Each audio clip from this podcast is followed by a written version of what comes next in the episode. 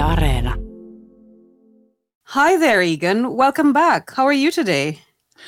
I'm fine. Uh, it's, it's a big day in my house as the oldest child is just starting school in first grade. So we, we wandered down to school with him today.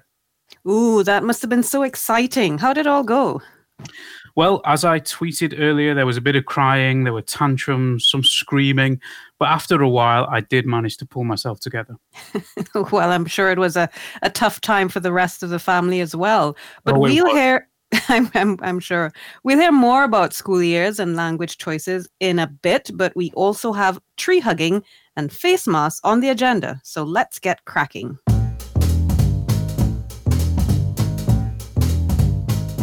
You're listening to All Points North, where we take a look at the stories behind the headlines.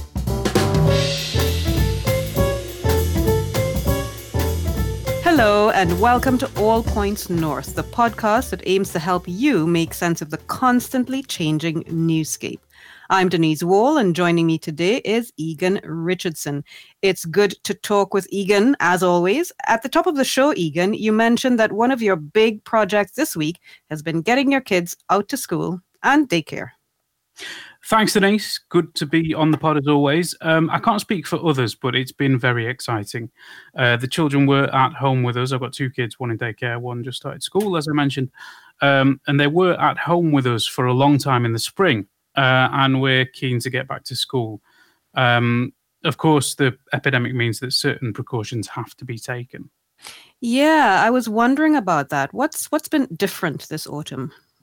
Well, there has been some debate about this. Now, Education Minister Li Andersson was on Ulla's R Studio program last night to talk about the start of the school year and how the THL, the health agency, and the Education Ministry have sent out guidelines to municipalities all over the country. Now, those guidelines tell schools that they need to try and give kids as much space as possible, maybe by taking temporary classrooms into use, staggering lunch times and breaks, and so on. But they've also been interpreted differently by different schools and in different towns. Hmm. Of course, uh, different municipalities and schools have a great deal of autonomy here in, in Finland. But is anyone going back to remote learning like we saw uh, during the spring? No, uh, I mean, everyone wants to avoid a nationwide remote learning experiment like we had in the spring. Uh, that's very clear from the education minister and the government and most of the people involved in education. Um, but there is some variation. Uh, firstly, the, the big thing is the local councils and regions can mandate schools switch to remote learning if the epidemic situation in that area demands it. So it won't be from Lapland down to Hanko, it might be just Helsinki or Uusimaa, or it might be nowhere at all. Um, secondly, at least one school in Helsinki has already said that they will split the school into two. So half can be on site and half can be at home at any one time. And of course, they'd alternate the halves, so kids would get a week of contact education and a week of remote learning. Hmm. Was there any other special measures that you noticed this morning when you took your your big boy in? Yeah, I mean, it was actually probably uh, a help to me, but um, the school was only allowing one parent into the yard with each first grader where they where they gathered with their classmates. Uh, so I had to stand uh, 50 meters away, quietly blubbering to myself. Um, and they also they also had uh, strict hand washing routines with kids allowed inside only in pairs, so Mhm. two kids at a time go through the doors. And it seemed like they'd put some thought into how they were going to manage things. Well, that must have been uh, reassuring for you, although I, I gather that it was quite a heart wrenching experience for you. Were there any masks on uh, on display? I didn't see many masks at all. One student had a mask on, I assume, because they're uh, in a risk group at greater risk from coronavirus. And Finland has, as we know, been much slower than many other countries at mask adoption. Yes, we're circling back to masks again later in this discussion and on the pod, Egan. Uh, but you've also been exploring language learning options for young primary school kids. What have you ma- been able to find out? Yeah, let's be careful we don't have too much debate about masks. But um, anyway, this issue can be complicated for English speaking families. Uh, we've heard before on the pod that English speaking kids in Finnish language schools often end up learning English as a foreign language. Yeah, but they're not really learning much as it's very, very basic. And and I can relate because uh, when my kids were in, in primary school many years ago, uh, they were quite frustrated at having been stuck in class with uh, kids who uh, were not at all familiar with, with English. Some were just uh, coming into contact with it for the first time. You know, there were varying levels of, of familiarity with the language. And of course, they were native speakers. And it was very frustrating for them to be learning colors and, and numbers and, and things like that. And um, on the bright side, there were some teachers who were willing to do more to keep uh, native speakers engaged and interested in classes by giving them additional exercises or extra work. But that was not uh, by any means the experience throughout their career in school. And in fact, when they did get up to the higher grades, as soon as they were able to, they opted to study on their own. Uh, so, so to do uh, English as a self-study option. So I, I know that the situation is a bit um, is a bit different for English-speaking families. Yeah, that, that's the issue, and we do touch on that a little in the story that I'm working on today, and will be published either this evening or tomorrow morning. Um, but many schools do offer a second language choice for first graders, but there is a threshold. So 12 or 14 parents, depending on the town, have to choose the other language, and often that doesn't happen. So English remains the only option.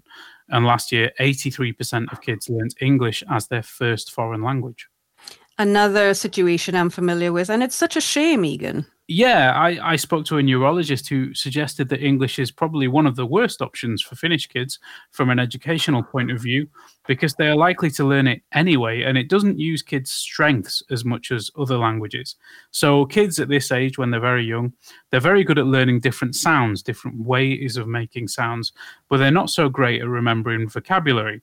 So, language with a very different sound, like French and Portuguese, different phonemes is the word that I learned this week. Phonemes. Mm-hmm. Okay. They are they are the sounds you make when you pronounce certain words and, and, and letters. That will teach them more about language learning as a skill than English, which has lots of irregular verbs and requires a lot of vocabulary learning, which adults are more suited to. Absolutely, the phonemes. That's something that um, that strikes a chord with me, Egan. It's one of the reasons that some of us who come to Finland as adults find it so difficult to literally wrap our tongues around these very different Finnish sounds. Um, but yeah, so so yeah, learning English, you know, sticking exclusively to English really doesn't make that much sense. But how can how can uh, educators persuade parents to change their minds about this? Oh, I, I still struggle with the Finnish phonemes, Denise. That's it's a lifelong battle. But it's, it's funny you should ask, Denise, because there is one town that is leading the way, and that is Tampere. Now, they have language tasters in daycare centres from when kids are three years old, always in the same language that are offered by the local school. So nobody chooses which language to learn before they've done at least two weeks of tuition in each of four languages offered by the school. And those two week stints, which come in Eskari, which is the, the preschool, the year before mm-hmm. kids start school at seven, each of those two week stints is taught by the same teacher who would teach the classes in the school. So they get a really deep um, taste of, of what it's like to learn a particular language before they make the decision. That is such a rational approach. It makes, makes so much sense to me. And I really like uh, the expression that they use language taste. You know, you literally get to feel it on your tongue what kind of impact has it had? Yeah, I mean, they, they also have another nice uh, phrase, which I'll just mention now, which is language shower, because the, the yes. in Finnish education, they have this language bath. Yes, yes. Where you learn everything in the other language and everything is done in that language. The language shower is a different one. It's more of a taster for younger mm. children where you just find out what it's about and you, you get a little bit of the language. And it, but it's not it's not it's not your teacher suddenly saying everything in french. Um, but yes this package of measures that tampere has introduced has had an impact uh, last year, some 36% of kids chose a different language than English, and that compares to just 15% in Helsinki. Now, Helsinki has done some good work too. They have tried to make language learning more diverse, but they did start a little bit later than Tampere. They started in 2018. Tampere was a couple of years before that. But maybe things nationwide are moving in the right direction. And of course, you can read this story online at yle.fi slash news. Egan, I, for one, shall be looking forward to seeing the, the full report that you put together. I'm very much interested in the subject because I do have um, grandchildren who are just entering the school system. So it'll be interesting.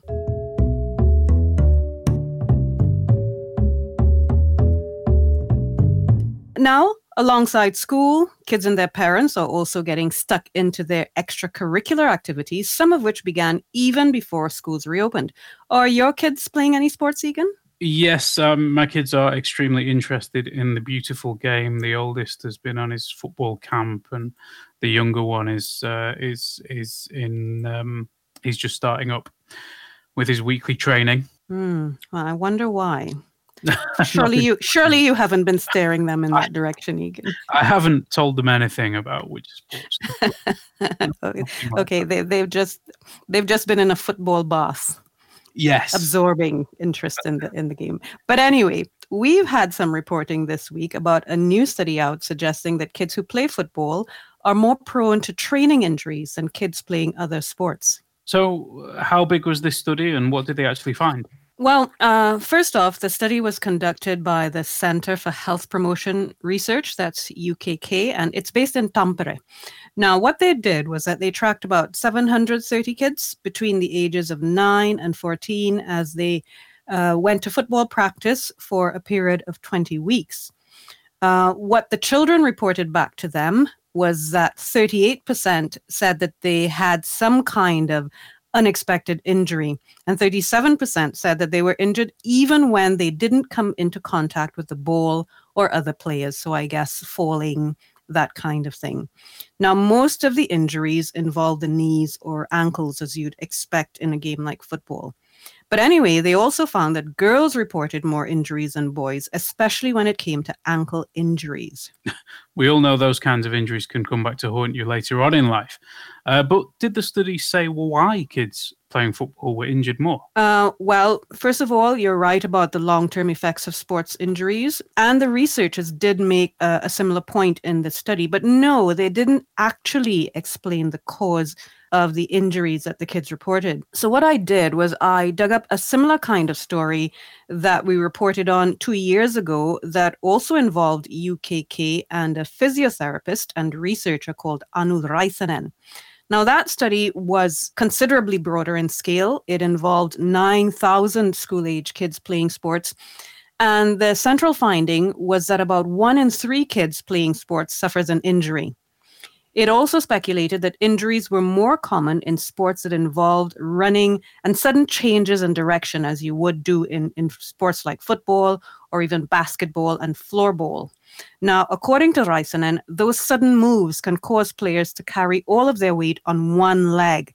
And that's where you set up the situation where injuries can occur in the lower limbs. Wow, that's good to know. Um, so, what do these researchers recommend? Well, both of the studies recommend that coaches really spend some time on proper warm up and strengthening exercises for the legs. Uh, in that previous study that I referred to, Raisanen said that it's also important to strengthen the muscles in the hip and thigh and to warm them up by stretching them. And all of these actions help to ensure that when kids are running and, and moving, their knees don't turn inward too much and that helps reduce the risk of injury. And I, of course, I'm sure many coaches know all about the importance of, of warming up and uh, and in some cases strengthening exercises. But I guess it doesn't hurt to underline the importance of strength and flexibility training alongside actual skills training in sports like football. Indeed. Uh, and I very much welcome any research that helps keep young athletes safe and healthy. Absolutely.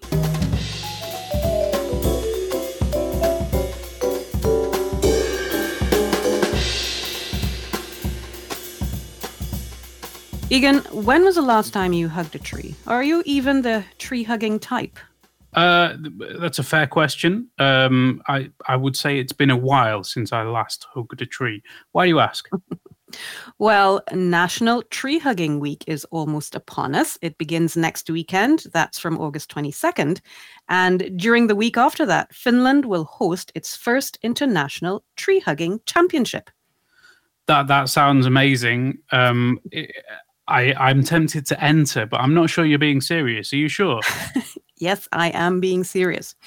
Um, people from around the world can compete in the competition simply by uploading a photo of themselves hugging the tree of their choice, along with their coordinates where the tree can be found, and a short explanation of why they chose to hug that particular tree.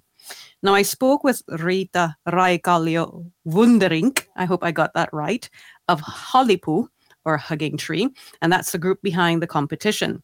She said you simply need to send your submission to the halipuu.com website, that's H A L I P U U, or upload it to Instagram with the Tree Hugging 2020 and Halipuu hashtags, and you're in the running to win. We have on our app, um, Forest in Your Pocket app, this map. So far, there's there's our trees, a few of our trees on it.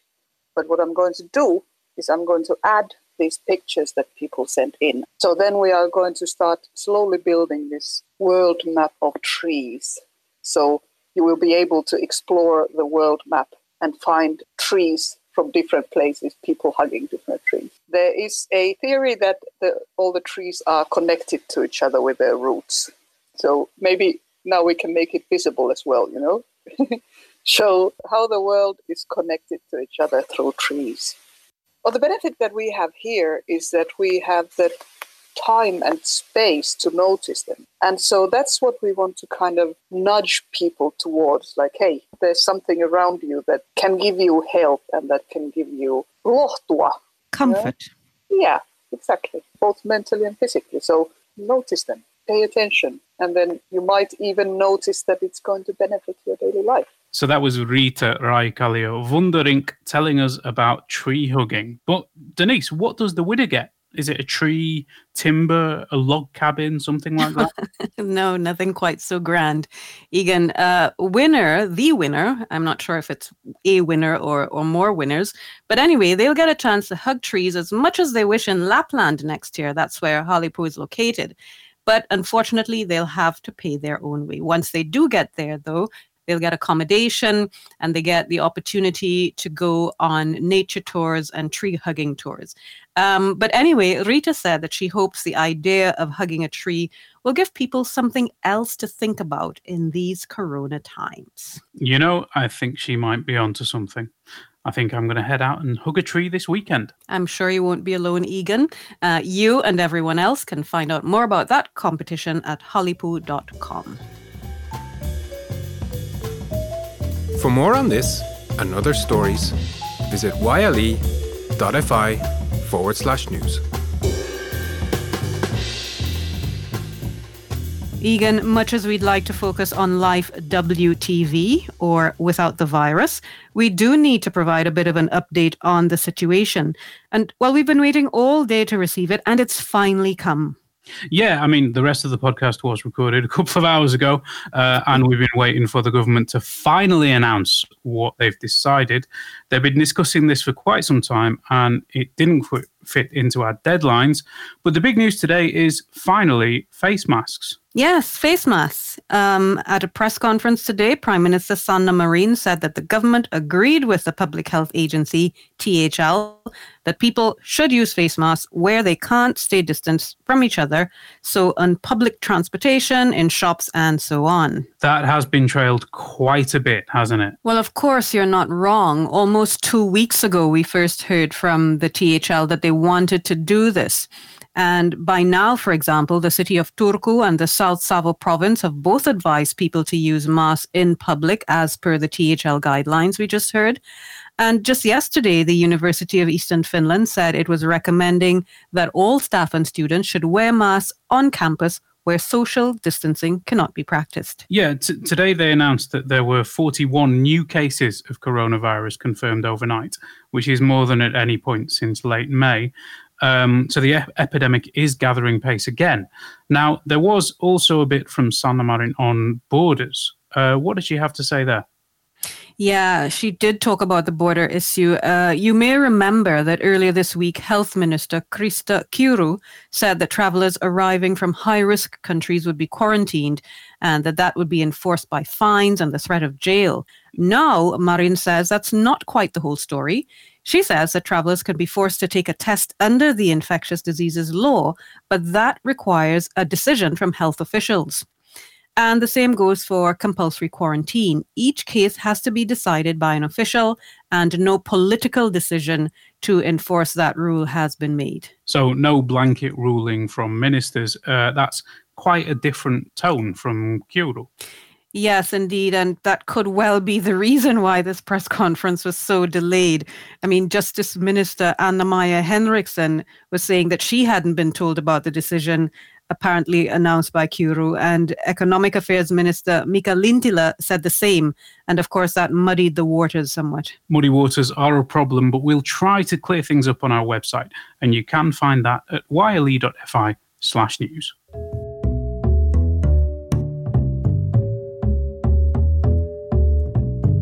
I don't know about you, Egan, but it's been quite an exhausting day, what with that long gap waiting for this news conference to happen and trying to digest everything that was said. So I think that might be a good time to end today's show, actually.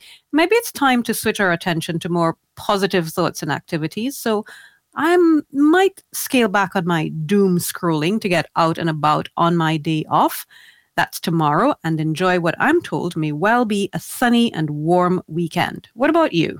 You mean apart from the tree hugging? Uh, I think I'm probably going to squeeze in a little bit of football. Um, why am I not surprised? But that sounds great anyway. Thanks for sharing your insights on the show, Egan, and many thanks, of course, to our interviewees and to our audience for spending time with us.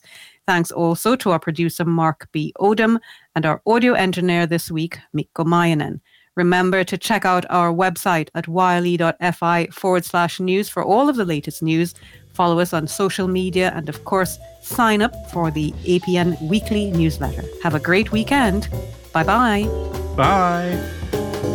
You've been listening to All Points North, a podcast produced by Yle News, a unit of the Finnish Broadcasting Company.